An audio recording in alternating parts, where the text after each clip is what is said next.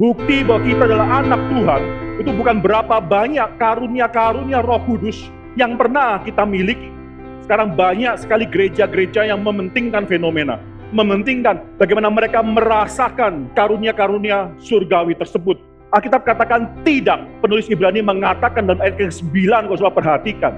There are better things. Ada hal-hal yang lebih baik yang membuktikan keselamatan. Buktinya apa, saudara?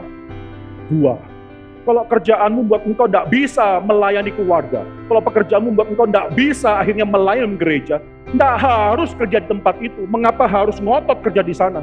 Mungkin karena salary yang lebih tinggi, yang lebih banyak. Tidak harus hidup kita didefinisikan dengan berapa uang yang kita dapatkan dalam hidup ini. Kita hidup sebagai suatu musafir. Tugas kita adalah berjalan bersama dengan musafir-musafir lainnya.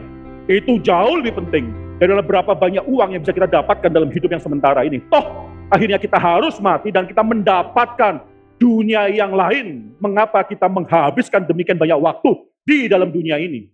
Mengapa bos tempat pekerjaan hanya karena dia membayar engkau berhak atas hidupmu lebih daripada Tuhan berhak atas hidupmu?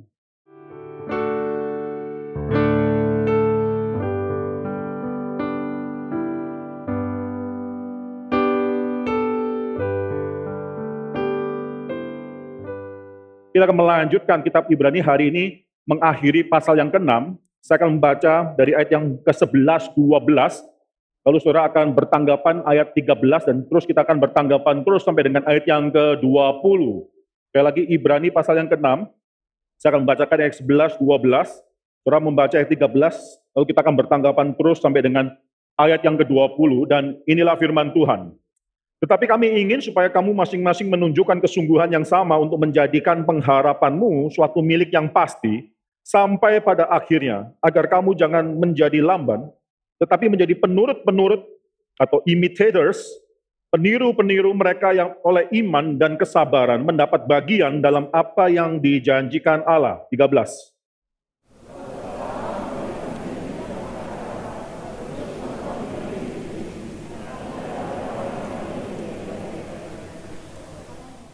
Katanya sesungguhnya aku akan memberkati engkau berlimpah-limpah dan akan membuat engkau sangat banyak.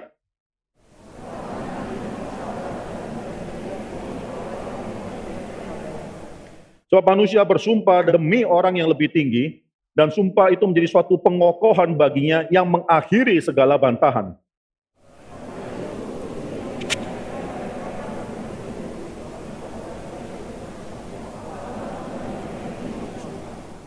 Supaya oleh dua kenyataan yang tidak berubah tentang mana Allah tidak mungkin berdusta, kita yang mencari perlindungan beroleh dorongan yang kuat untuk menjangkau pengharapan yang terletak di depan kita.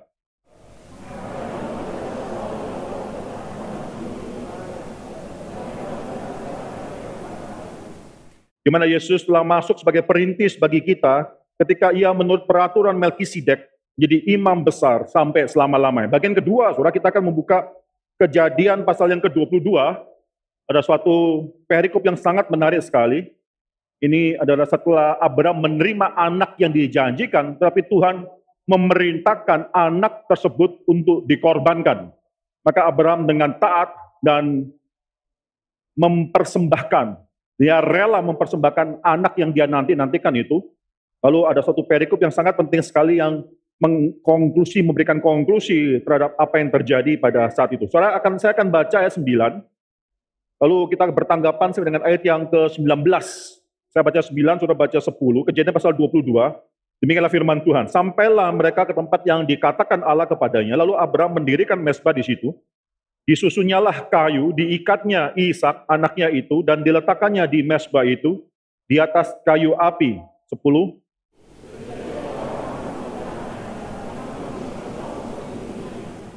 Tapi berserulah malaikat Tuhan dari langit katanya, Abraham, Abraham, sahutnya ya Tuhan.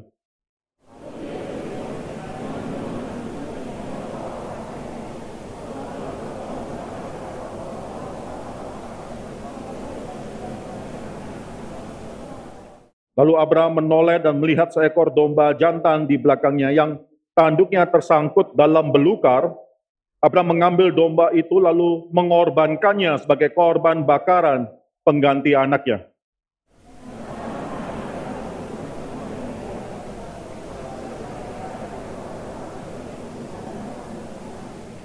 Untuk kedua kalinya berserulah malaikat Tuhan dari langit kepada Abraham, katanya, aku bersumpah demi diriku sendiri, demikianlah firman Tuhan, karena engkau telah berbuat demikian dan engkau tidak segan-segan untuk menyerahkan anakmu yang tunggal kepadaku,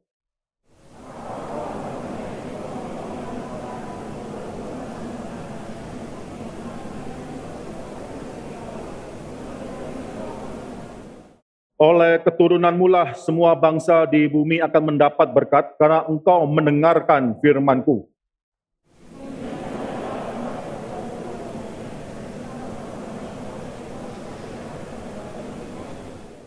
Sampai kita tundukkan kepala dan kita berdoa. Bapa dalam surga kami bersyukur untuk firman Tuhan yang sudah kami buka, kami baca. Dan pemberitaan firman Tuhan yang segera akan diberitakan. Kamu berdoa ya Tuhan, baik kami yang berada dalam ruangan ini maupun mereka yang mengikuti relay, atau suatu hari ketika mereka mendengarkan rekaman ini. Kami semua dikuatkan oleh pendengaran dan pemberitaan firman Tuhan ini. Jangan lewatkan kami ya Tuhan. Kami bisa saja mendengarkan firman Tuhan, mendapatkan hal-hal yang manis daripada Tuhan, tapi kami tidak pernah menghargai firman Tuhan, bahkan kami menghina salib Kristus.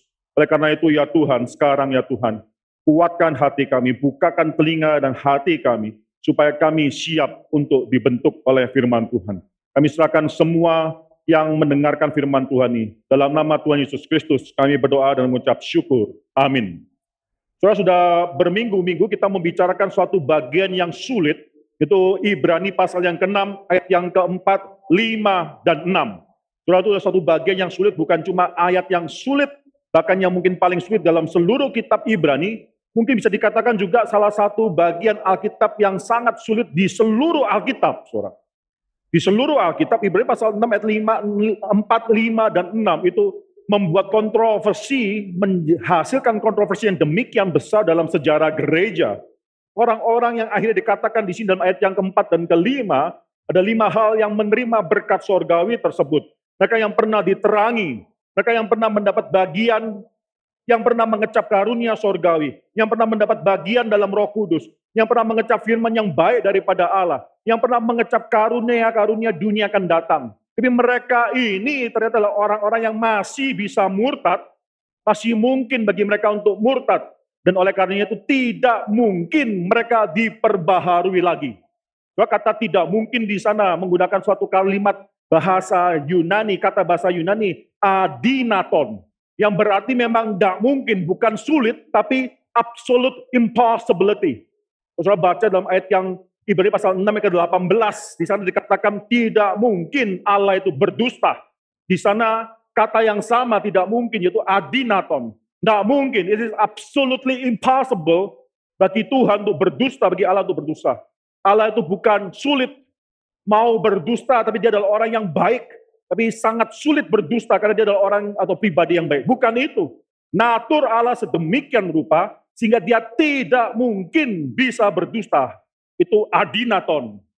Maka di sini saudara ketika orang-orang yang sudah menerima berkat surgawi semacam demikian, mereka bisa mengecap karunia surgawi, lalu mereka murtad.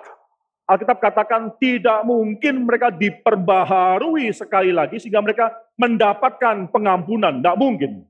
Itu tidak mungkin bukan cuma tidak mungkin bagi manusia, sulit bagi dia, tidak mungkin bagi dia, tapi an absolute impossibility bahkan bagi Tuhan, tidak mungkin Tuhan bisa mengampuni dia.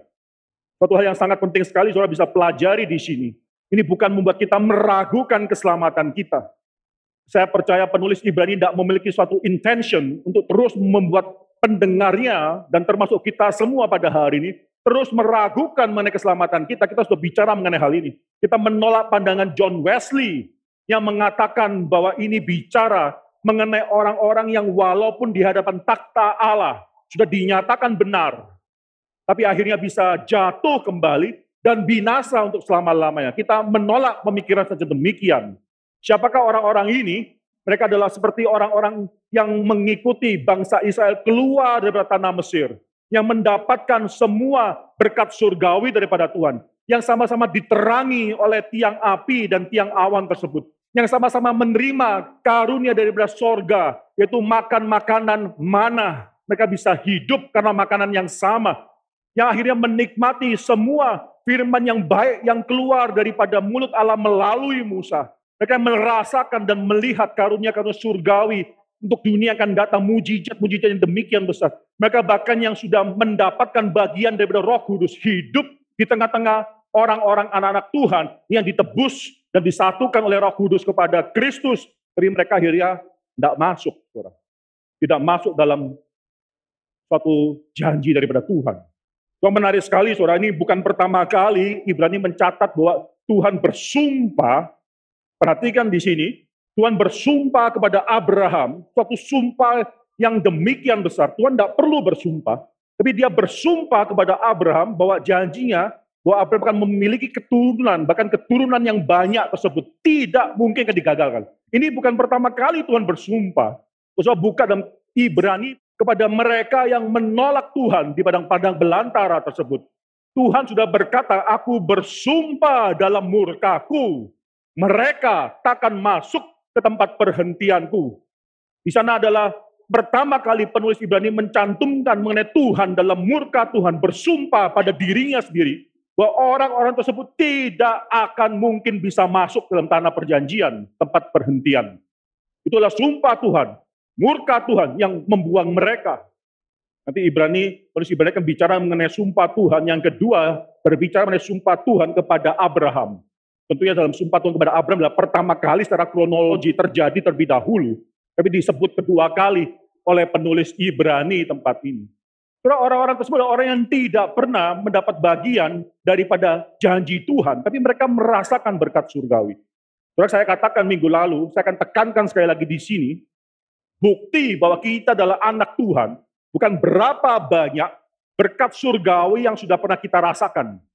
Bukti bahwa kita adalah anak Tuhan, itu bukan berapa banyak karunia-karunia roh kudus yang pernah kita miliki. Sekarang banyak sekali gereja-gereja yang mementingkan fenomena. Banyak sekali gereja-gereja yang mementingkan bagaimana mereka merasakan atau mengecap karunia-karunia surgawi tersebut. Alkitab katakan tidak. Itu tidak menjamin bahwa engkau adalah umat Tuhan yang sejati. Pertobatan sejati tidak dibuktikan melalui semua hal itu. Tapi penulis Ibrani mengatakan dalam ayat ke-9, kalau sudah perhatikan. There are better things. Ada hal-hal yang lebih baik yang membuktikan keselamatan. Yang akan datang dan berjalan accompany, menemani keselamatan. Dalam bahasa Indonesia ayat ke-9 di sana mungkin lebih tepat diterjemahkan bukan yang mengandung keselamatan, tapi yang dikandung dalam keselamatan. Yaitu evidence, bukti bahwa orang itu adalah orang yang diselamatkan. Buktinya apa, saudara? Buah. Buah adalah bukti seseorang itu diselamatkan buah, bukan experience daripada karunia-karunia rohani yang akan membuktikan adalah orang itu adalah orang yang diselamatkan. Dan penulis Ibrani katakan buah tersebut better things dibandingkan semua hal yang dituliskan sebelumnya. So, apakah kita menuntut buah dalam hidup ini? Maka kita mau mencari atau menantikan bagaimana Tuhan bekerja dalam hidup kita, sehingga kita menghasilkan buah-buah tersebut.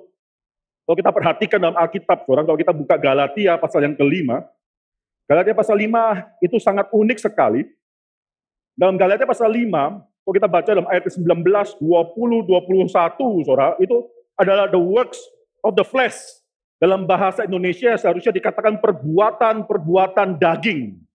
Ya, coba kita baca bersama-sama.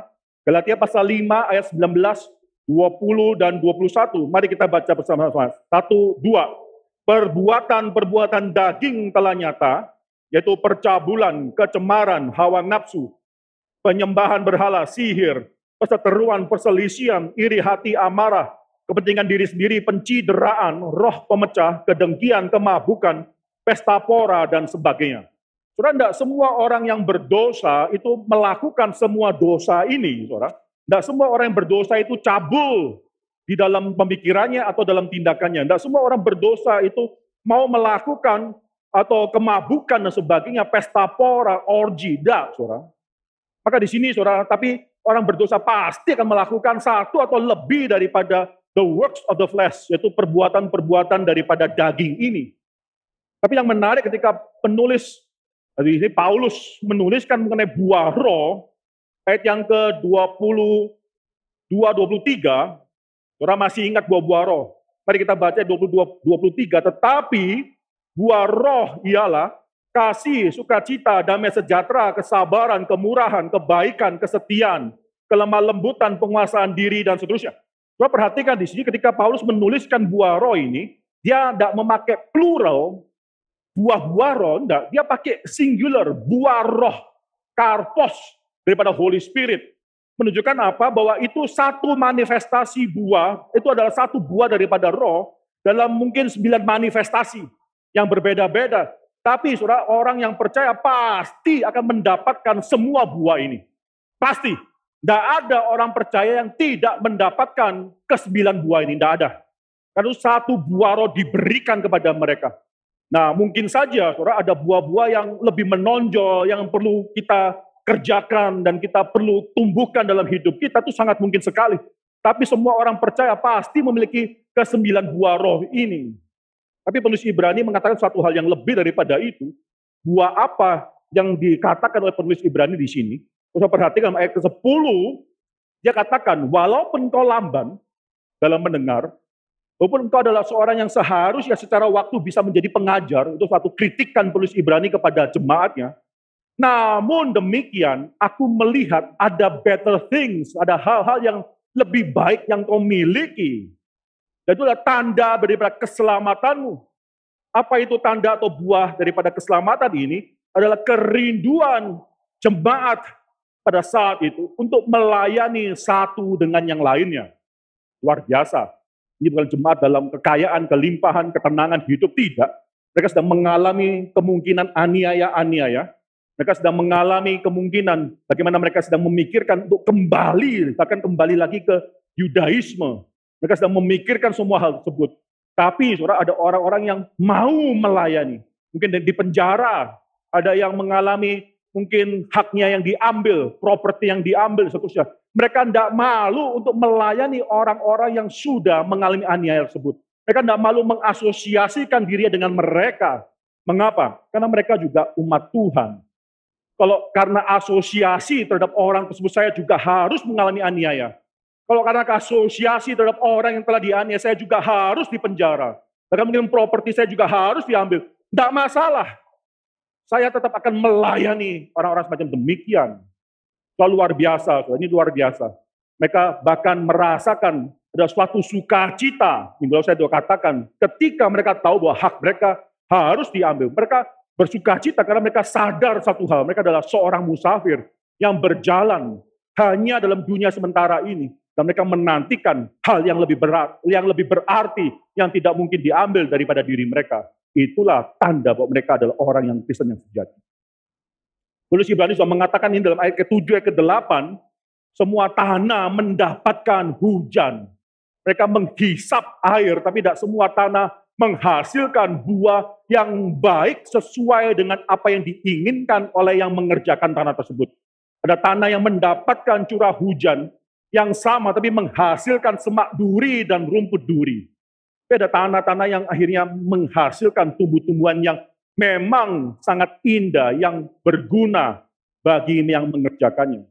Saudara bicara mengenai buah. Kalau penulis Ibrani di sini, saudara saya percaya dalam pasal 5 ayat ke-12 dan seterusnya sedang membicarakan mengenai orang Kristen yang bertumbuh dewasa.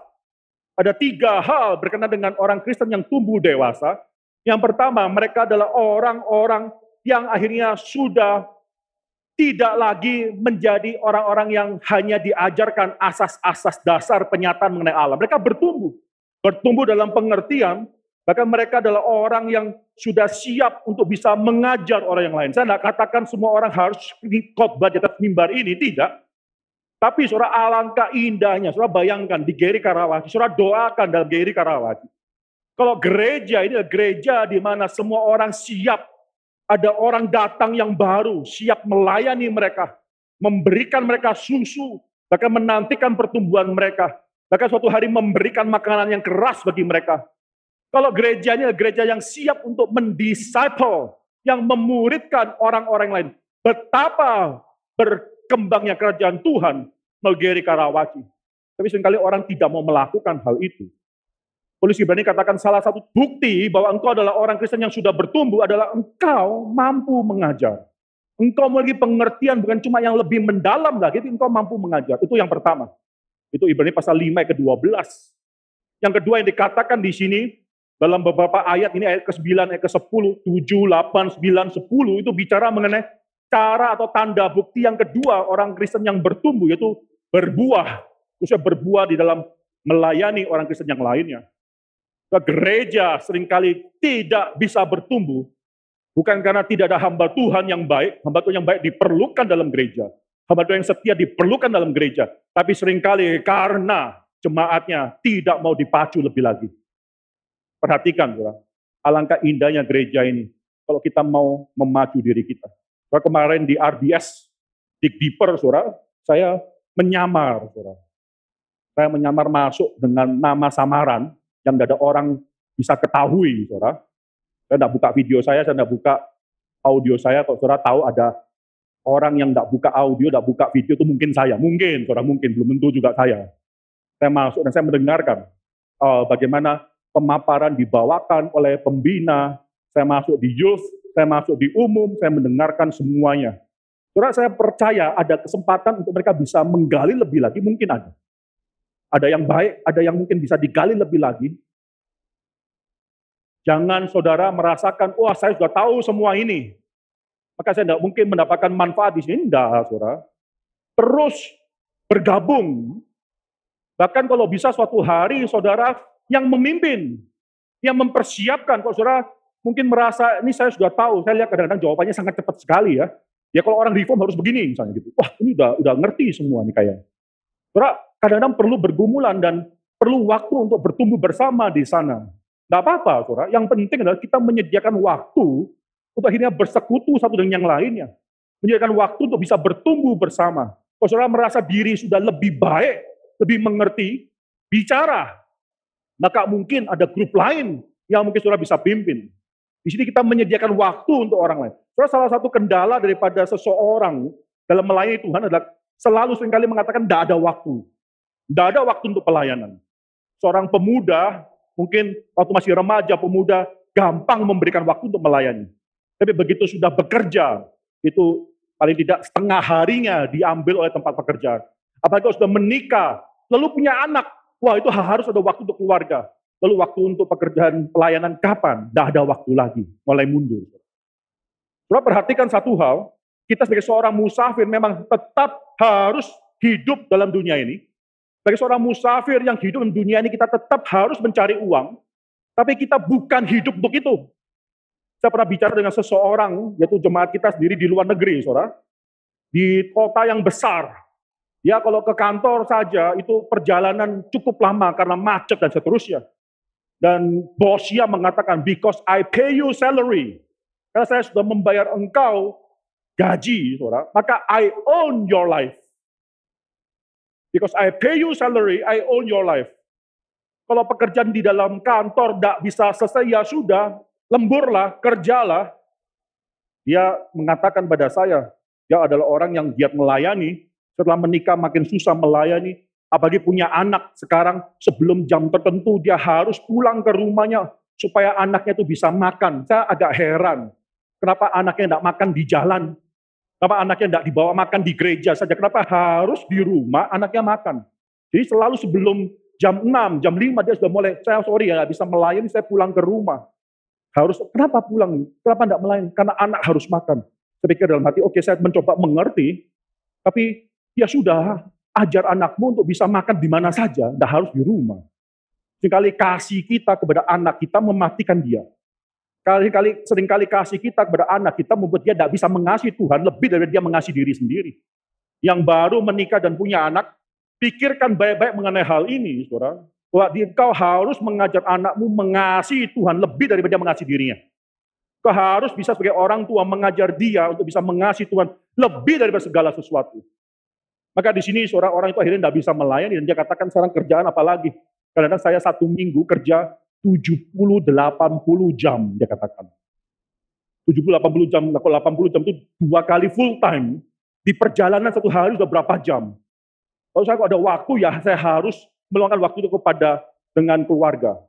Terus saya katakan satu hal, saya mencoba mengerti pergumulan dia, tapi saya katakan satu hal, tidak harus kerja di sana. Kalau kerjaanmu buat engkau tidak bisa melayani keluarga. Kalau pekerjaanmu membuat engkau tidak bisa akhirnya melayani gereja, tidak harus kerja di tempat itu. Mengapa harus ngotot kerja di sana? Mungkin karena salary yang lebih tinggi, yang lebih banyak.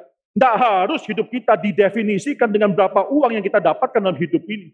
Kita hidup sebagai suatu musafir. Tugas kita adalah berjalan bersama dengan musafir-musafir lainnya. Itu jauh lebih penting dari berapa banyak uang yang bisa kita dapatkan dalam hidup yang sementara ini. Toh, akhirnya kita harus mati dan kita mendapatkan dunia yang lain. Mengapa kita menghabiskan demikian banyak waktu di dalam dunia ini? Kadang saya tidak mengerti mengapa bos tempat pekerjaan menuntut engkau boleh menuntut waktumu lebih daripada gereja menuntut waktumu. Mengapa bos tempat pekerjaan hanya karena dia membayar engkau berhak atas hidupmu lebih daripada Tuhan berhak atas hidupmu. Saya pikirkan orientasi hidupmu sebagai seorang musafir, apa tanda bahwa engkau adalah orang yang sudah bertumbuh? Maka tanda yang kedua yang diberikan penulis Ibrani tempat ini, engkau harus berbuah. Dan buah-buah roh yang dikatakan oleh Paulus, itu baru akan bisa nyata. Baru bisa akan berkembang lebih lebat lagi. Bila kita meletakkan diri kita melayani jemaat Tuhan yang lainnya. Ada kasih, sukacita, damai sejahtera, dan seterusnya itu tidak mungkin bisa berkembang dengan sendirinya kalau kita tidak berinteraksi dengan jemaat Tuhan yang lainnya. Mereka memang mungkin adalah orang-orang yang berdosa yang mungkin kita sebel. Dalam gereja orang yang paling menyebalkan adalah diri kita sendiri. Dalam gereja kita lah orang yang paling menyebalkan. Tapi ketika kita melayani mereka, kita akhirnya meluangkan, memberikan waktu bagi mereka. Mereka adalah orang-orang yang dikasih oleh Tuhan buah-buah roh tersebut pasti akan bertumbuh dalam hidup kita, pasti. Jika kita saling melayani satu dengan yang lain. Terus saya mengharapkan Geri Karawaci, banyak orang yang mau meluangkan waktu. Pendeta Stephen Tong sudah mengatakan satu kalimat yang penting dalam usia ke-31 daripada Gary Sinode Gary. GRII harus menekankan yaitu kelompok-kelompok kecil. Sama ini mungkin kita kurang tekankan kelompok-kelompok kecil di mana kita bertumbuh bersama. Di ke depan harinya saya mengharapkan akan lebih banyak kelompok-kelompok kecil yang tumbuh di Geri Karawaci, di discipleship, di satu yang sangat perlu dilakukan. Tapi tidak mungkin bisa dilakukan kalau kita hanya bergantung pada segelintir hamba Tuhan yang ada di sini. Itu perlu dilakukan oleh kita sama-sama. Saudara melayani.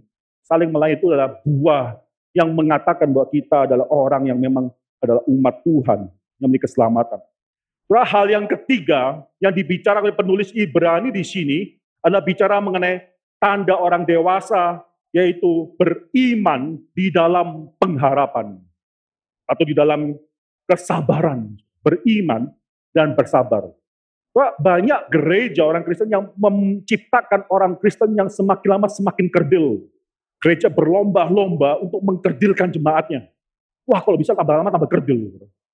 Itu dalam hal apa? Itu iman didefinisikan bukan menantikan atau percaya kepada janji Tuhan, tapi mengharapkan apa yang kita inginkan. Iman sudah dimelencengkan sedemikian rupa, sehingga kita mengatakan bahwa kita harus beriman terhadap apa yang kita inginkan. Tuhan tidak pernah menjanjikan dia akan memberikan apa yang kita inginkan, tapi dia memberikan apa yang kita perlukan. Dia akan berikan.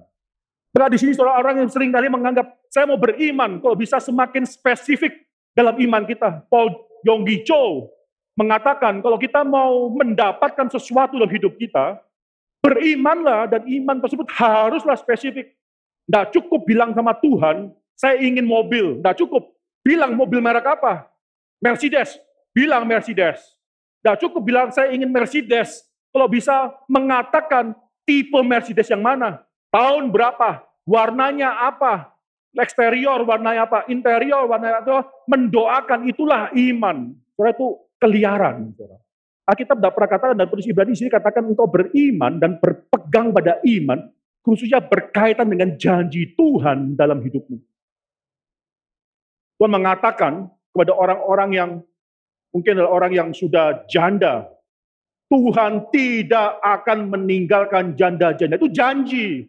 Peganglah janji Tuhan tersebut dan buktikan bahwa janji Tuhan itu manis dalam hidup kita. Tuhan katakan, pentingkan kerajaan surga, kerajaan Allah, maka segala sesuatu akan ditambahkan kepadamu Pegang janji Tuhan tersebut. Buktikan bahwa janji Tuhan itu manis dalam hidupmu. Mari kita menjadi orang Kristen yang akhirnya beriman dalam pengharapan. Beriman dan bersabar. Ayat yang ke-12. Kamu jangan menjadi lamban, tetapi menjadi penurut-penurut mereka yang oleh iman dan kesabaran. Saudara memiliki iman tapi tidak sabar, itu tidak cukup. Memiliki iman, tapi tidak sabar menantikan kapan waktunya Tuhan menyatakan dalam hidup kita, membuat kita mungkin bisa mencela Tuhan ketika kita tidak mendapatkan sesuai dengan waktu yang kita inginkan. Bangsa Israel berapa kali bersungut-sungut, bukan saja karena mereka kekurangan iman, tapi juga karena mereka tidak sabar menantikan janji Tuhan tersebut. Mereka bersungut-sungut, dan mereka akhirnya harus dikatakan oleh Tuhan, aku bersumpah mereka tidak akan masuk dalam tempat penghentian.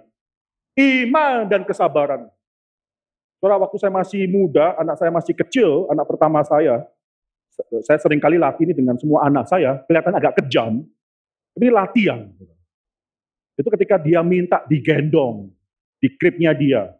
Saya tidak langsung angkat dia, saya tunda itu delayed satisfaction, suatu konsep yang sangat penting sekali. Dan saya tunda dan saya dia minta gendong di sana, saya pergi ke sini, saya nantikan dia jalan ke sini. Saudara jangan jalan sini, saudara ke sana ya, saudara lalu dia nggak pernah mendapatkan gendongan kita, bukan itu saudara. Poinnya adalah supaya dia akhirnya menantikan dan train ada suatu kesabaran dalam hidup dia dalam menantikan suatu yang dia harapkan tersebut. Saudara, pikirkan cara-cara di mana kita bisa melatih diri kita, melatih anak kita dalam dia bisa bersabar. Kita hidup dalam dunia yang semakin lama semakin tidak mengerti arti bersabar, tidak mengerti. Handphone kita, sekarang di sini saudara handphone kita ini lebih powerful daripada komputer yang mengirim Apollo 11 yang mengirim manusia pergi ke bulan, kembali lagi. Ini handphone kita, komputer lebih powerful daripada itu. Tapi kita tidak, gara-gara ada komputer yang powerful ini tidak mengirimkan siapa-siapa ke luar juga, saudara ya. Kita cuma main game juga di sini mungkin ya. Saudara, kita tidak sabar, kita menantikan hal-hal yang lebih baik lagi, yang lebih cepat lagi. Tapi Alkitab di sini katakan, saudara, engkau harus memiliki iman dan kesabaran. Satu hal yang penting. Kau bayangkan hidup daripada Abraham. Ya hanya mungkin berpindah dari satu tempat ke tempat yang lain, mendirikan kemah, seharian terus-menerus hanya menantikan janji Tuhan. Dan Tuhan tidak kabulkan janji dia langsung tidak, tapi membiarkan dia bergumul 25 tahun. Mengapa?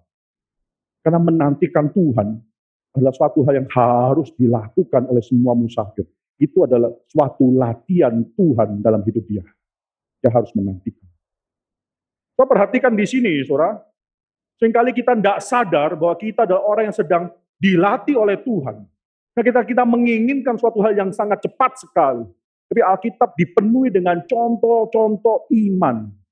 Mereka buka, saya katakan, saudara, kita bukan cuma menerima Alkitab itu sebagai manual, text manual yang isinya cuma apa yang Tuhan tuntut dalam hidup kita. Tidak. Kita diberikan Alkitab dan juga pergumulan daripada anak-anak Tuhan di dalam bergumul dengan firman Tuhan. Kita diberikan contoh.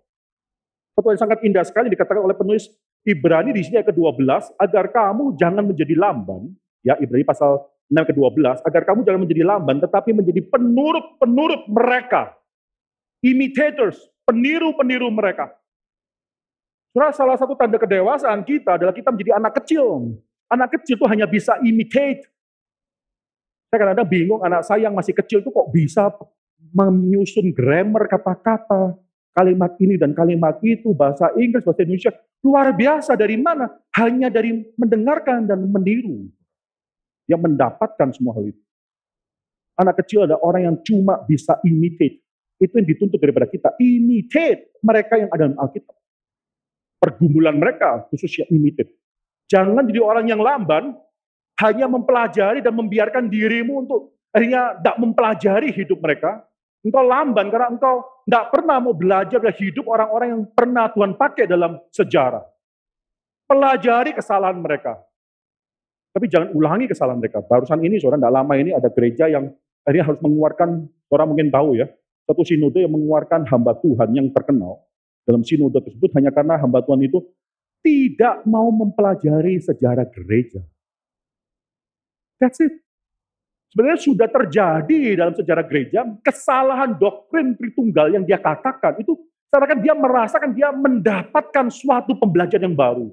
Dia mau mengajar supaya orang lain belajar suatu hal yang dia dapatkan yang baru tersebut. Itu sudah ada 1800 tahun yang lalu bidat-bidat semacam demikian. Tapi dia tidak mau belajar daripada kesalahan gereja di masa yang lalu. Oleh karena itu surah Alkitab diberikan dan diberikan banyak contoh orang-orang yang bergumul dalam mengikuti Tuhan. So, beberapa hari yang lalu saya melihat ada suatu gambar yang menarik sekali. Gambar adalah seorang ibu dan seorang anak di metro atau di subway, saudara, di luar negeri. Si anak itu dan si ibu sedang membaca buku. Dua-duanya baca buku. Si ibu baca buku, si anak juga buka baca buku. Anak yang masih kecil lalu ada orang yang bertanya, bagaimana engkau bisa persuade anakmu, meyakinkan atau ya mempersuasi anakmu supaya dia tidak mau main handphone tapi mau baca buku. How do you persuade him? Bagaimana caranya dalam zaman ini engkau masih bisa mempersuade anakmu untuk bisa baca buku bukan main handphone, devices. Kalau ibu tuh mengatakan suatu kalimat yang saya rasa banyak benarnya. Dia katakan, anak kecil tidak mendengarkan kita. Tapi anak kecil akan meniru kita. Luar biasa. Anak kecil itu akan meniru kita. Kalau kita suka baca buku, dia akan tiru suka baca buku. Saudara. Kalau kebiasaan kita hanya seharian itu main HP, dia akan tiru satu harian juga main HP. Perhatikan language yang dibicarakan oleh anak-anak kita, itu mencerminkan language yang kita lakukan atau bicarakan di dalam keluarga kita.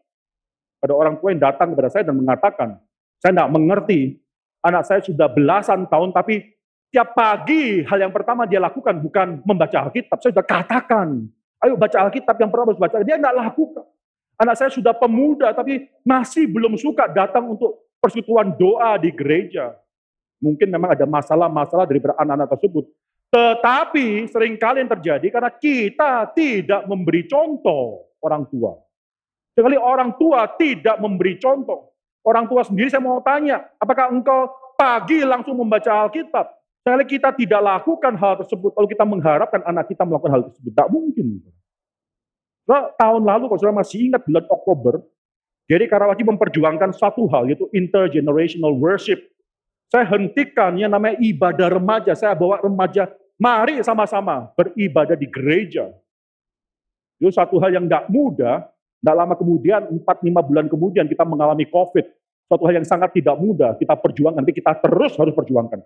Saya katakan di sana mungkin anak-anak kecil tidak mengerti firman Tuhan yang diberitakan.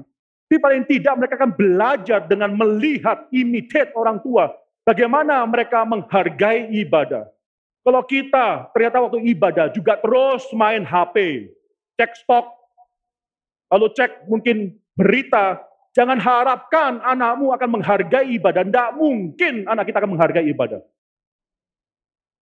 Maka di sini saudara anak-anak akan melihat, meniru terlebih dahulu sebelum mengerti itu yang akan dilakukan oleh anak-anak.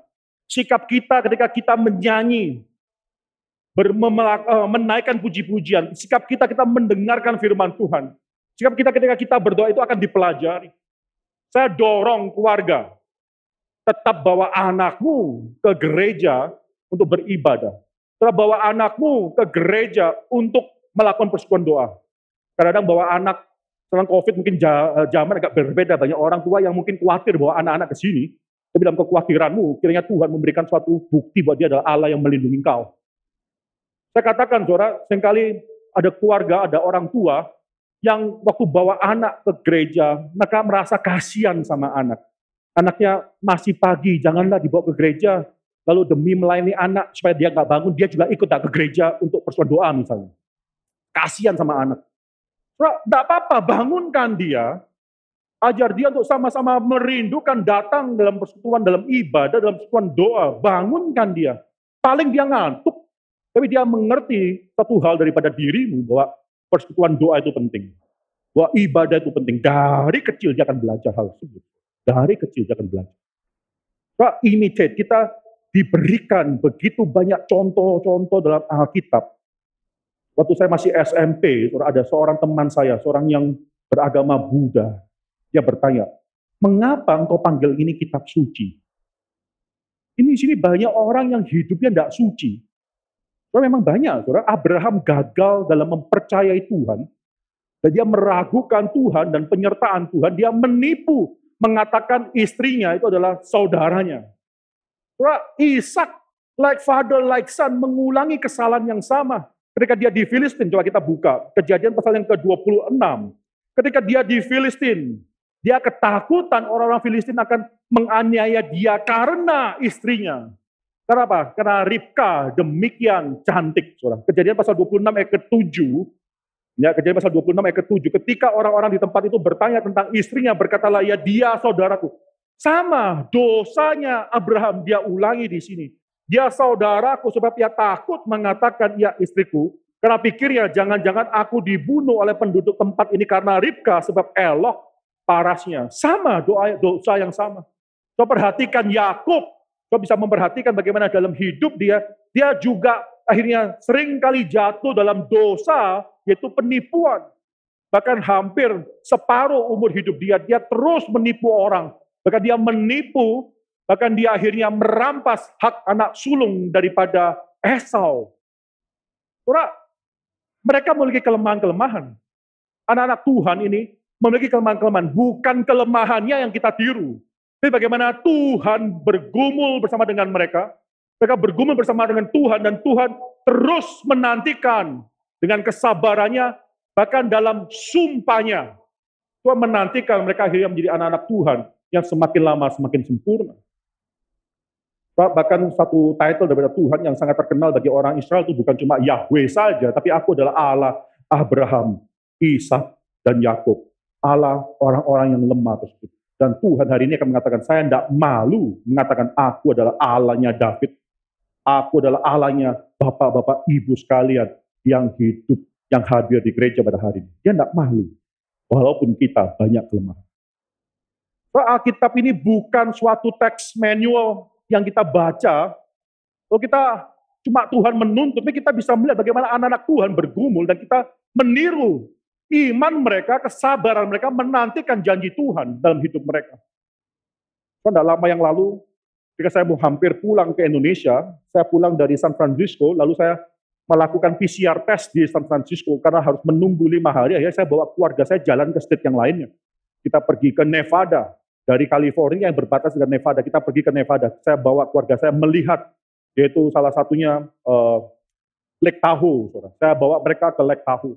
Oh, setelah satu harian di Lake saya bawa mereka turun, kita mau ke Las Vegas.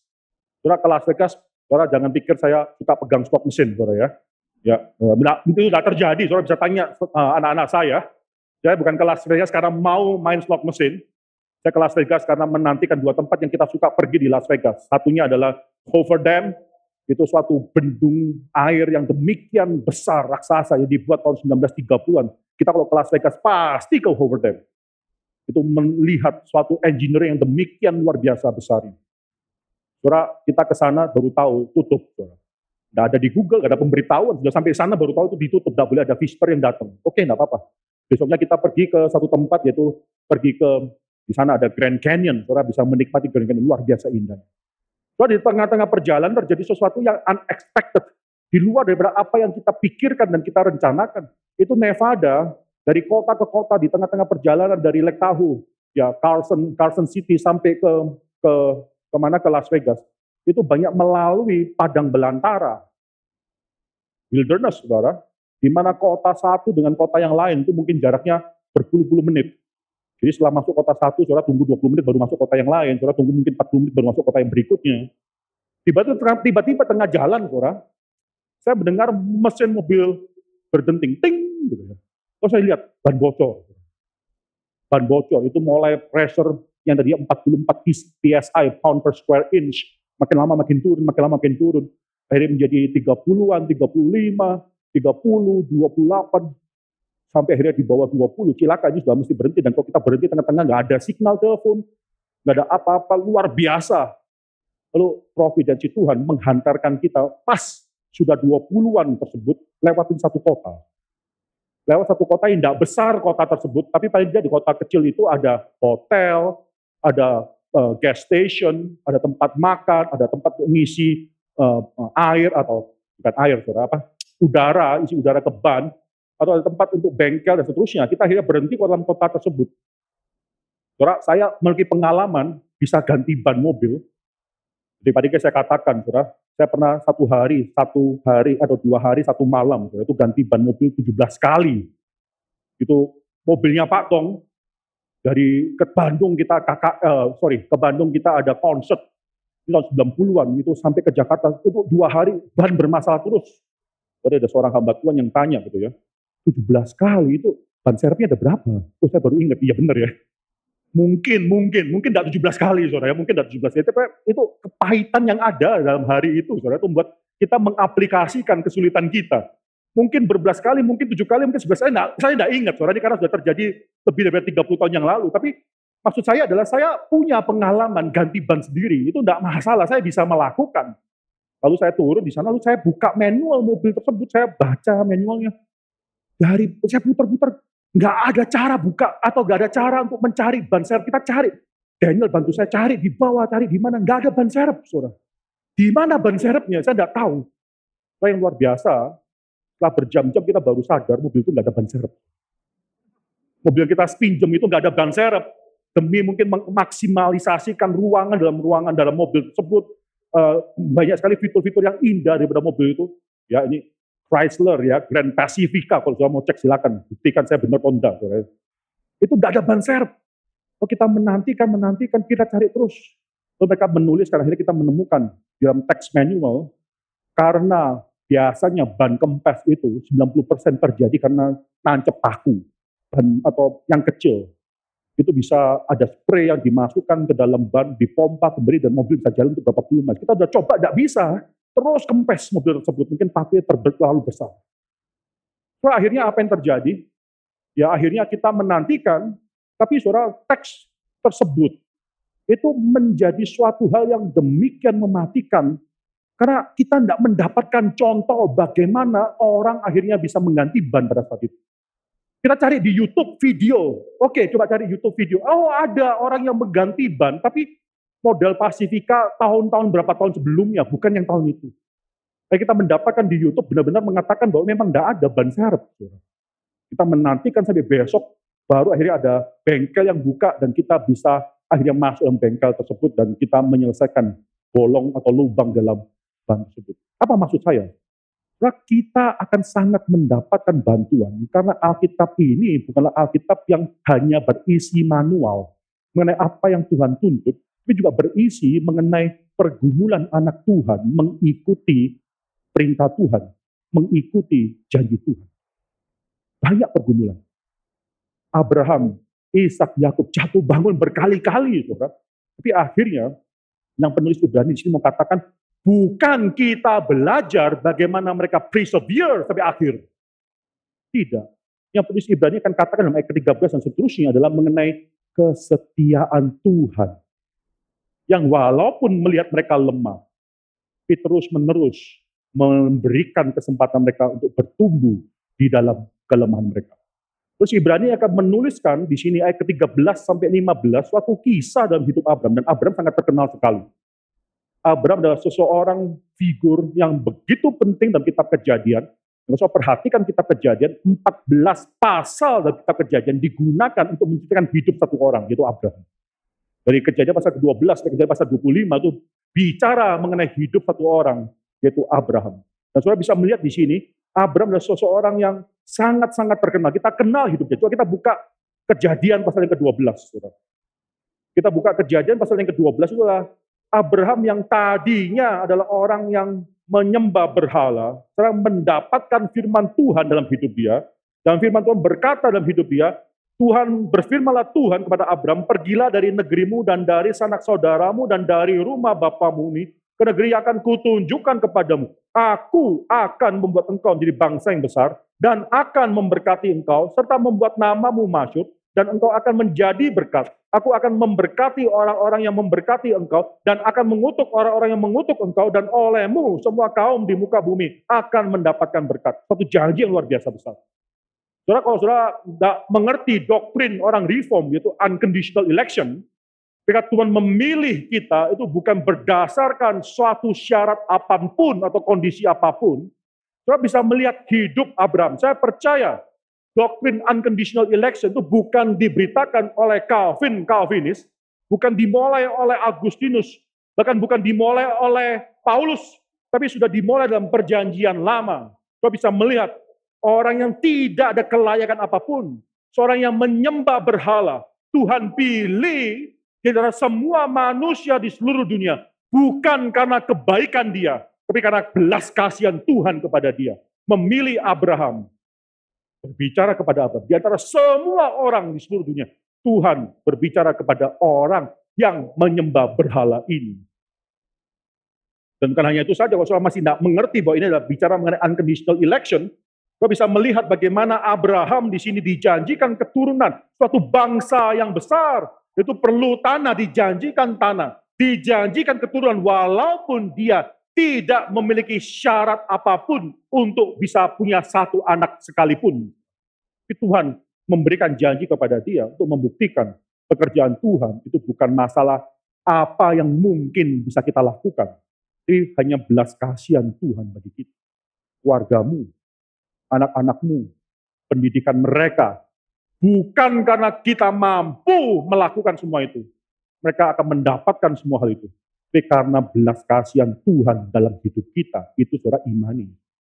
So ini terjadi hidup Abraham. Hidup Abraham menunjukkan bahwa dia dipilih karena unconditionally. Dia dipilih bukan karena apa pun yang dia bisa lakukan. Dia dipilih karena Tuhan mau menunjukkan, justru Tuhan akan menunjukkan bahwa dia yang akan melakukan segala sesuatu sesuai dengan keputusan kehendaknya yang tidak berubah. Dia pilih Abraham. Dia pilih orang yang paling tidak ada syarat untuk melakukan pekerjaan Tuhan. Kita perhatikan di sini, saudara bisa melihat di sini bagaimana Abraham bergumul bersama dengan Tuhan itu sangat lama sekali.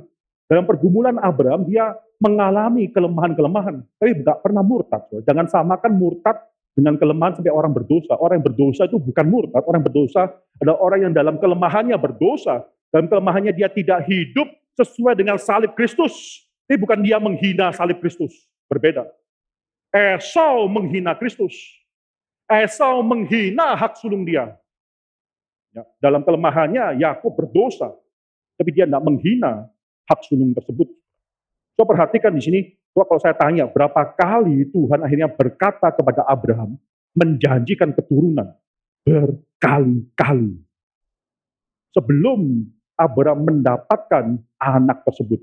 Paling tidak, kita mencatat enam kali Tuhan berjanji kepada Abraham mengenai anak. Saya, saya katakan enam kali, kadang-kadang dalam satu pasal Tuhan sebenarnya berjanji berkali-kali, lebih daripada satu kali mengenai keturunan. Saya katakan enam kali ini adalah saya membagi, ketika sudah ada waktu yang lama mungkin terjadi, lalu Tuhan datang lagi, itu ya itu saya baru hitung kali kedua, bukan dalam satu pasal, dalam satu pertemuan, lalu Tuhan menjanjikan tiga kali, empat kali, sebenarnya kalau mau dihitung, itu lebih banyak daripada enam, tapi saya membatasi hanya dalam pertemuan yang unik, saudara. Maka di sini saudara bisa melihat kejadian pasal 12. Yang pertama kali, saudara, kejadian pasal 12 ayat yang kedua. Aku akan membuat engkau menjadi bangsa yang besar. Itu sekali lagi, menjanjikan bukan cuma tanah, tapi juga keturunan. Saudara bisa perhatikan dalam setelah Abraham akhirnya taat kepada Tuhan, keluar daripada Haran, pergi ke tanah Kanaan, eh ketujuh, ketika itu ketika dia sudah sampai ke tanah kanan, ketika itu Tuhan menampakkan diri kepada Abraham dan berfirman, aku akan memberikan negeri ini kepada keturunanmu, sekaligus tanah dan juga keturunan, dijanjikan kedua kali. Ketiga kali saudara bisa melihat setelah Lot berpisah dengan Abraham dalam kejadian pasal yang ke-13, ayat yang ke-15. Sebab seluruh negeri yang kau lihat ini akan kuberikan kepadamu dan kepada keturunanmu untuk selama-lamanya dan aku akan menjadikan keturunanmu seperti debu tanah banyaknya sehingga jika seandainya ada yang dapat menghitung debu tanah, demikian juga keturunanmu pun akan dapat dihitung juga. Ini ketiga kali Tuhan menjanjikan tanah dan keturunan. Yang keempat kali saudara bisa melihat eh, pasal yang ke-15. Tuhan berfirman kepada Abraham, janganlah takut Abraham, akulah perisaimu, upamu yang sangat besar itu. Itu terjemahan lain. Saudara. Lalu Abraham mengatakan, apa yang kau berikan padaku karena aku tidak punya keturunan. Eliezer, budakku itu akan menjadi ahli warisku. Saudara perhatikan dalam ayat keempat, saudara. Tetapi datanglah firman Tuhan kepadanya demikian, orang ini tidak akan menjadi ahli warismu, melainkan anak kandungmu, dia akan menjadi ahli warismu. Empat kali, kali keempat, Tuhan menjanjikan keturunan di sana. Saya ada beberapa kali, saudara, Tuhan akan bicara mengenai keturunan dalam pasal 15, tapi itu satu encounter bagi saya. Yang kelima adalah pasal yang ke-17. Dalam pasal yang ke-17, kita bisa melihat di sana ayat yang kedua, aku akan mengadakan perjanjian antara aku dan engkau, dan aku akan membuat engkau sangat banyak. Di sana bicara mengenai keturunan, nanti Abraham akan mengatakan, ya Tuhan, sudah ada Ismail. Dia akan mengatakan, ya Tuhan, bagaimana dengan Ismail? Jadi pasal 17 ayat 18. Sekiranya seandainya Ismail diperkenankan hidup di hadapanmu. Ismail bukan sedang sekarat mau mati, bukan. Tapi Abraham tahu, di luar daripada janji Tuhan, itu tidak ada kehidupan. Di luar daripada janji Tuhan, itu bukan kehidupan. Maka dia katakan, seandainya Ismail bisa mendapatkan hidup di hadapan dia mengharapkan Ismail. Tapi Saudara akan melihat bagaimana Tuhan mengatakan tidak, tapi dari Sarah akan lahir keturunan. Itu itu bagi saya, saudara itu beberapa kali Tuhan akan menyatakan janji tersebut dalam pasal 17, tapi satu encounter. Saudara itu yang kelima, yang keenam, saudara, yang keenam saudara bisa melihat dalam pasal yang ke-18 pasal yang ke-18 ayat yang ke-10 firmannya sesungguhnya aku akan kembali tahun depan mendapatkan engkau dan pada waktu itulah Sarah istrimu akan mempunyai seorang anak laki. Enam kali. Sampai dalam pasal yang ke-21, ya pasal 21, itu benar-benar Abraham mendapatkan janjinya. Uh, janji yang diberikan kepada Abraham itu, anakku Abraham akan mendapatkan. Enam kali. Mengapa Tuhan harus berjanji enam kali kepada Abraham? Karena kelemahan daripada Abraham.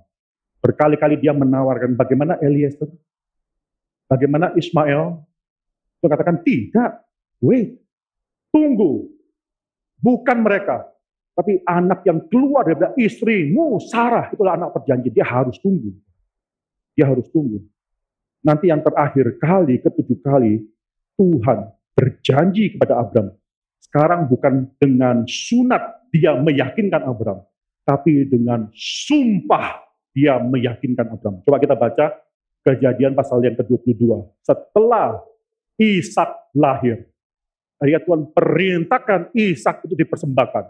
Setelah Abraham mentaati semua hal tersebut, mau mempersembahkan Ishak.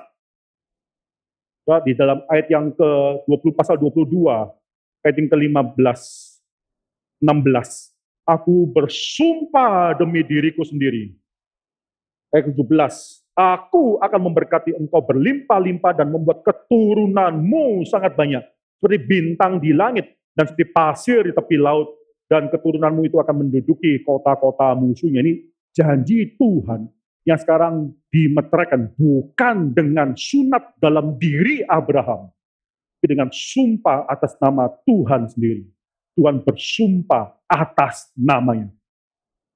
Nah, sebelum saya meneruskan bagian mengenai hal ini, mengenai sumpah dan arti sumpah tersebut, saya mau mengklarifikasi saudara ayat yang ke-12 dalam kejadian pasal 22 ayat ke-12 Lalu ia berfirman, jangan bunuh anak itu dan jangan kau apa-apakan dia, sebab telah ku ketahui sekarang. Now I know. Dalam bahasa Inggris. Lalu menjadi suatu perdebatan mengatakan, ada orang yang mengatakan, teolog yang mengatakan, jadi berarti Tuhan tidak pernah tahu sebelumnya. Tuhan baru tahu pada saat itu. Setelah Abraham benar-benar mau menikam si Ishak, dia baru tahu Abraham adalah orang yang mencintai Tuhan. Ini open theisme mengatakan bahwa Tuhan itu seakan The future is open. Bagaimana manusia juga tidak tahu masa depan. Tuhan juga tidak tahu masa depan. Dan Tuhan sekarang melihat bagaimana Abraham merelakan untuk membunuh anaknya. Now I know. Itu bahasa daripada Alkitab. So, di sini kita perlu hati-hati, soalnya itu tidak seperti apa yang dinyatakan dalam bagian-bagian Alkitab yang lainnya. Doktrin mengenai Tuhan, doktrin mengenai apa pun, tidak bisa hanya diikat dalam satu ayat saja, tidak bisa. Seluruh Alkitab itu harus kita pelajari. Di sini kita tidak percaya Tuhan itu adalah Tuhan yang open theisme, Tuhan yang open theisme, yang future is open bagi dia. Tidak. Tuhan bukan tidak tahu apa yang akan terjadi. Kan dia juga tidak tahu bahwa Abraham itu sampai detik terakhir akan membunuh atau tidak. Bisa saja dia men mencoba menikam Ishak, tapi sampai detik terakhir dia tidak jadi nikam. Saudara. Sampai akhirnya pisau menyentuh kulit daripada si Ishak. Lalu dia berhenti. Tidak, Tuhan langsung pegang tangan dia. Dan satu hal yang indah, kalau sudah perhatikan di sana, itu bukan pertama kali Tuhan tahu. Sebelum mereka naik ke gunung tersebut, Tuhan sudah menyediakan domba.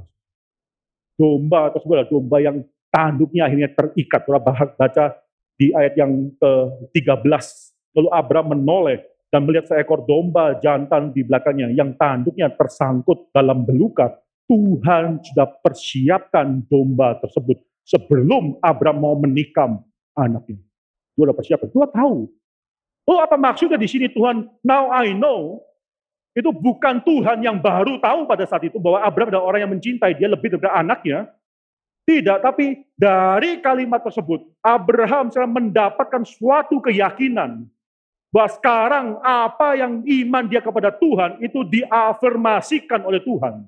Itu keyakinan bagi Abraham, yaitu bahwa sekarang Tuhan mengaknowledge cinta dia kepada Tuhan. Bukan masalah dengan Tuhan dan pengetahuan Tuhan. Tapi masalahnya adalah pengetahuan Abraham mengenai Tuhan tentang dirinya. Itu yang diyakinkan pada saat itu. Nah, kita akan bicara mengenai sumpah. Banyak orang Kristen yang tidak setuju kalau kita bersumpah. Mereka sering kali salah mengerti dengan satu bagian Alkitab yang dikatakan oleh Tuhan Yesus. Matius pasal yang kelima, coba kita buka. Matius pasal yang kelima, ayat yang ke-33, saya baca beberapa ayat ini. Coba mari kita baca bertanggapan ayat ke-33 sampai dengan ayat ke-37. Ya bertanggapan, saya baca 33, surah baca 34, Matius pasal yang kelima. Demikianlah firman Tuhan. Kamu telah mendengar pula yang difirmankan kepada nenek moyang kita, jangan ber, jangan bersumpah palsu, melainkan peganglah sumpahmu di depan Tuhan. 34. Maupun demi bumi, karena bumi adalah tumpuan kakinya, maupun demi Yerusalem, karena Yerusalem adalah kota raja besar.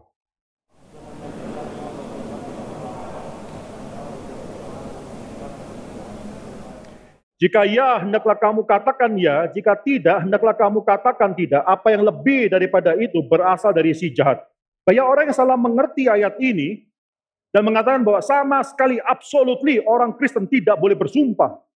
So demikian, saudara, ketika kita menghampiri meja hijau di meja pengadilan, kita juga tidak boleh diambil sumpah. Ketika kita akhirnya harus mendapatkan suatu jabatan dalam pemerintah, kita juga tidak boleh diambil sumpah jabatan. Maka seakan orang Kristen juga orang yang sangat terasing sekali daripada masyarakat. Saya rasa bukan itu maksudnya, bukan itu maksudnya. Yang dimaksudkan oleh Tuhan Yesus dalam Matius pasal 5 adalah orang Krist, orang Yahudi pada saat itu sudah mempermainkan sumpah. Sehingga sumpah apa pun yang mereka katakan tidak benar-benar mengatakan mengenai keseriusan mereka di dalam menjalankan apa yang mereka katakan. Mereka mempermainkan nama Tuhan. Mereka mempermainkan bumi, mereka mempermainkan hidup mereka, tapi mereka tidak benar-benar mau melakukan apa yang mereka janjikan. Maka Yesus ini katakan kalau iya, katakanlah iya, kalau tidak, katakanlah tidak. Orang Kristen harus bisa dipercaya karakternya. Orang Kristen harus bisa dipercaya perkataannya. Kalau dia katakan iya, itu adalah artinya iya. Kalau dia katakan tidak, itu adalah artinya tidak, sehingga kita tidak mudah bersumpah. Tidak perlu bersumpah. Karena kita mau menunjukkan kepada dunia, mereka bisa percaya kepada karakter jujur orang Kristen, anak Tuhan. Tapi ada saat-saat tertentu di mana kita harus bersumpah. Itu sumpah menjadi sesuatu yang demikian agung yang kita katakan itu bukan hal yang biasa. Di depan pengadilan kita harus bisa bersumpah. Di menerima jabatan daripada negara kita harus mengatakan sumpah jabatan. Bahkan pernikahan pun adalah suatu sumpah di hadapan Tuhan, aku akan selama-lamanya mengasihi engkau, pasangan hidupku, sampai kematian memisahkan aku. Baik itu akhirnya dalam kesenangan maupun dalam kemiskinan, dalam kesehatan maupun dalam kesakitan, aku akan mengasihi kamu. Itu dikatakan di depan seluruh orang yang melihat di hadapan Tuhan, kita mengambil sumpah peningkal tersebut. Soalnya apa yang mau dikatakan oleh penulis Ibrani berkaitan dengan sumpah daripada Tuhan. Mari kita buka Ibrani pasal yang ke-6 sekali lagi. Ada tiga hal. Tiga hal bicara mengenai sumpah daripada Tuhan. Tuhan tidak harus bersumpah, Jadi ketika dia mengatakan, aku sekarang bersumpah, itu menunjukkan bahwa apa yang dia katakan, janji yang dia berikan, adalah suatu yang demikian berharga di mata dia. Suatu yang sangat-sangat solemn, suatu yang demikian kusuk, sehingga dia katakan, aku bersumpah demi namaku. Dia tidak mungkin bisa bersumpah demi hal yang lain, karena dia adalah suatu hal yang lebih tinggi, dia adalah pencipta segala sesuatu. Aku bersumpah demi namaku sendiri. Dia tidak perlu orang bersumpah. Karena dia tidak bisa berdusta. Tapi dia bersumpah menunjukkan apa yang dia janjikan. Itu sangat-sangat sakral bahkan bagi dia sendiri. Apalagi bagi kita semua.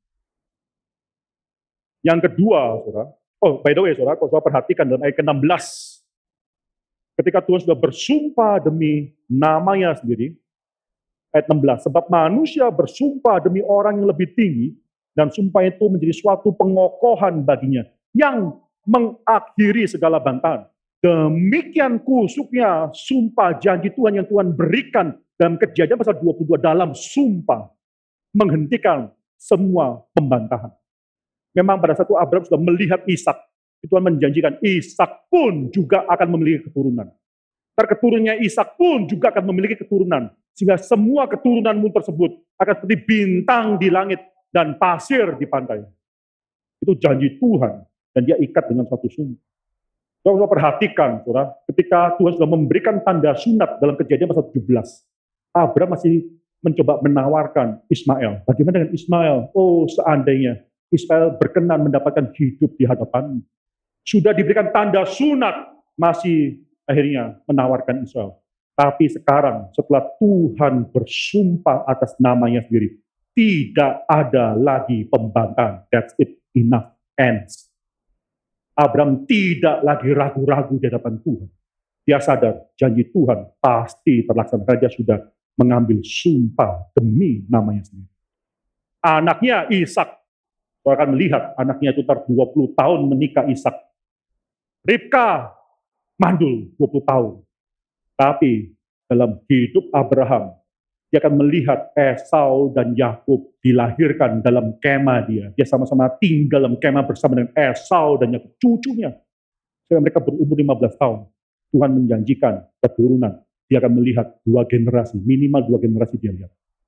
Dan setelah itu, saudara, itu sumpah menunjukkan bagaimana Esau dan Yakub juga akan mendapatkan keturunan. Ishak akan memberkati mereka dan menjanjikan keturunan yang banyak. Mengapa Ishak berani? Karena Tuhan sudah bersumpah pada dirinya. Tidak mungkin bisa batal. Yang kedua, berkaitan dengan sumpah daripada Tuhan, itu sumpah. Kalau manusia bersumpah, itu untuk mengatakan bahwa ini pasti akan kulakukan, supaya orang lain percaya kepada sumpah kita. Tapi Tuhan tidak perlu melakukan hal itu. Ketika Tuhan sudah mengatakan sesuatu, Tuhan sudah menjanjikan sesuatu yang tidak mungkin bisa dia langgar. Tapi mengapa dia bersumpah? Bukan untuk membuat perkataan dia semakin bisa dipercaya, tidak. Tapi untuk meyakinkan Abraham, karena Abraham adalah seorang yang lemah. Untuk meyakinkan keturunan Abraham, karena mereka adalah orang-orang yang lemah. Tuhan bersumpah bukan supaya kata-katanya semakin kuat, tapi karena mereka lemah, karena mereka lemah, maka Tuhan bersumpah. Coba perhatikan dalam ayat 17. Jadi dikatakan karena itu untuk lebih meyakinkan mereka yang berhak menerima janji itu akan kepastian keputusannya. Allah mengikat dirinya dengan sumpah untuk lebih meyakinkan mereka. Mengapa? Karena keturunan Abraham, kita semua adalah orang-orang yang lemah. Yang terakhir, apa maksudnya ketika Tuhan sudah bersumpah kepada Abraham? Maka sumpah tersebut menjadi bagian kita. Sumpah tersebut juga diberikan kepada kita. Mengapa? Karena ketika Tuhan bersumpah, dia membawa Abraham, dia memang bersumpah kepada Abraham, tapi dalam sumpah dia itu mengandung kita di dalamnya. Dia mengatakan kepada Abraham, lihatlah kepada bintang di langit, bintang-bintang tersebut, hitunglah. Itulah kita semua. Itulah kita semua. Kita bagian daripada sumpah Tuhan. Maka kita yang mendapatkan kekuatan melalui sumpah daripada Abraham ini. Coba kita baca dalam Galatia, kita sudah baca Galatia pasal yang ketiga, ayat yang ke-16. Adapun kepada Abraham diucapkan segala janji itu dan kepada keturunannya. Tidak dikatakan kepada keturunan-keturunanmu seolah-olah dimaksudkan banyak orang, tapi hanya pada satu orang. Dan kepada keturunanmu, yaitu Kristus. Pada Abraham dijanjikan keturunan khususnya, yaitu Kristus. Ayat yang ke-29, saudara. Dan jikalau kamu, kita semua, adalah milik Kristus, maka kamu juga adalah keturunan Abraham dan berhak menerima janji Allah.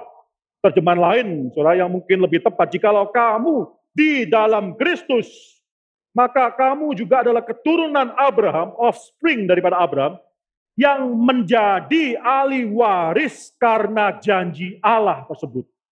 Kita semua di dalam Kristus, kita juga adalah keturunan Abraham yang menerima janji Tuhan. Ketika Abraham mengatakan, ketika Tuhan mengatakan kepada Abraham, lihatlah kepada langit di atas. Bintang-bintang tersebut referensi adalah menunjuk pada kita semua yang berada di dalam Kristus dan menjadi keturunan Abraham. Kitalah pemwaris janji itu. Dan kepada kita, Tuhan juga sudah mengikatkan dirinya dengan suatu sumpah. Suatu sumpah.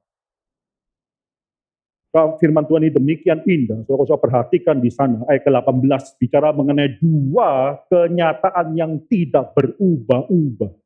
Atau yang tidak mungkin bisa berubah. Apa ini? Ada orang yang mengatakan ini adalah satu janji daripada Tuhan. Yang kedua adalah sumpah daripada Tuhan. Janji Tuhan itu adalah sesuatu yang tidak mungkin bisa berubah. Apalagi tambah dengan sumpah itu tidak mungkin bisa berubah. Dua hal yang tidak mungkin bisa berubah. Tentang mana apalagi tambah suatu hal. Allah tidak mungkin berdusta. Kita yang mencari perlindungan, di sana mencari refuge. Kita yang adalah refugee dalam dunia yang sementara ini kita yang mencari perlindungan kepada Tuhan, kita beroleh dorongan yang kuat oleh janji Tuhan tersebut untuk menjangkau pengharapan yang terletak di depan kita. Oleh ayat 19 mengatakan pengharapan itu adalah suatu jangkar yang kokoh, yang kuat. Surat jangkar itu sering kali dipakai dalam zaman pada saat itu untuk menjadi satu ilustrasi mengenai kekokohan sesuatu. Tapi perhatikan di sini, saudara, jangkar itu selalu dibuang ke bawah. Di jangkarnya anak Tuhan ini, yaitu dikatakan dibuang ke belakang tabir. Kalau dalam Ibrani pasal yang 10, itu tabir yang memisahkan antara tempat yang maha kudus dengan tempat yang lainnya. Dan tempat yang maha kudus itu ada di surga. Jangkar yang kita miliki sedang dilemparkan ke atas, ke surga tersebut kita belum masuk ke sana. Tapi ayat ke-20 dikatakan, Yesus telah masuk sebagai perintis masuk ke sana. Ke tempat yang maha kudus tersebut. Dan dia menjadi, menurut peraturan Melkisedek, iman besar sampai selama-lamanya. Itulah kekokohan jangkar kita. Ya kita sudah labuhkan jangkar kita tersebut ke atas, ke surga. Di mana kita hidup di dunia ini Dunia ini bisa mengombang-ambingkan segala sesuatu sekitar kita. Tapi kita memiliki keyakinan yang kokoh atas apa yang dilakukan oleh Kristus yang sebagai imam besar sudah masuk tempat yang maha kudus untuk selama-lamanya. So, apakah ada yang bergumul di antara kita pada hari ini? Ketahuilah pergumulanmu, suatu pergumulan di dalam iman dan kesabaran. Dan kau memiliki pengharapan karena Kristus sang perintis tersebut sudah masuk dalam tempat yang maha kudus dan dia menjadi imam besar untuk selama-lamanya. Tidak perlu keluar lagi. Itulah keyakinan kita. Mari kita bersama-sama bergumul mencontoh hidup dari anak-anak Tuhan yang datang sebelum kita. Kita banyak berisi dengan janji dari Tuhan. Kalau Abraham harus diberikan suatu kekuatan melalui janji yang diulang-ulang enam kali, kita diberikan lebih daripada Abraham. Dan kelemahan kita, berapa ribu kali janji Tuhan ini bisa kita ulangi dalam hidup kita. Itulah suatu pengharapan yang kukuh. Karena pada akhirnya janji Tuhan tersebut sudah digenapi dengan Kristus merintis masuk ke dalam tempat yang maha kudus. Di imam besar selama-lamanya. Kali berikutnya kita mengeksposisi kitab Ibrani ini, kita masuk Ibrani pasal yang ketujuh dan di sana saudara eksposisi yang sangat penting sekali bicara mengenai Kristus dan Melkisedek.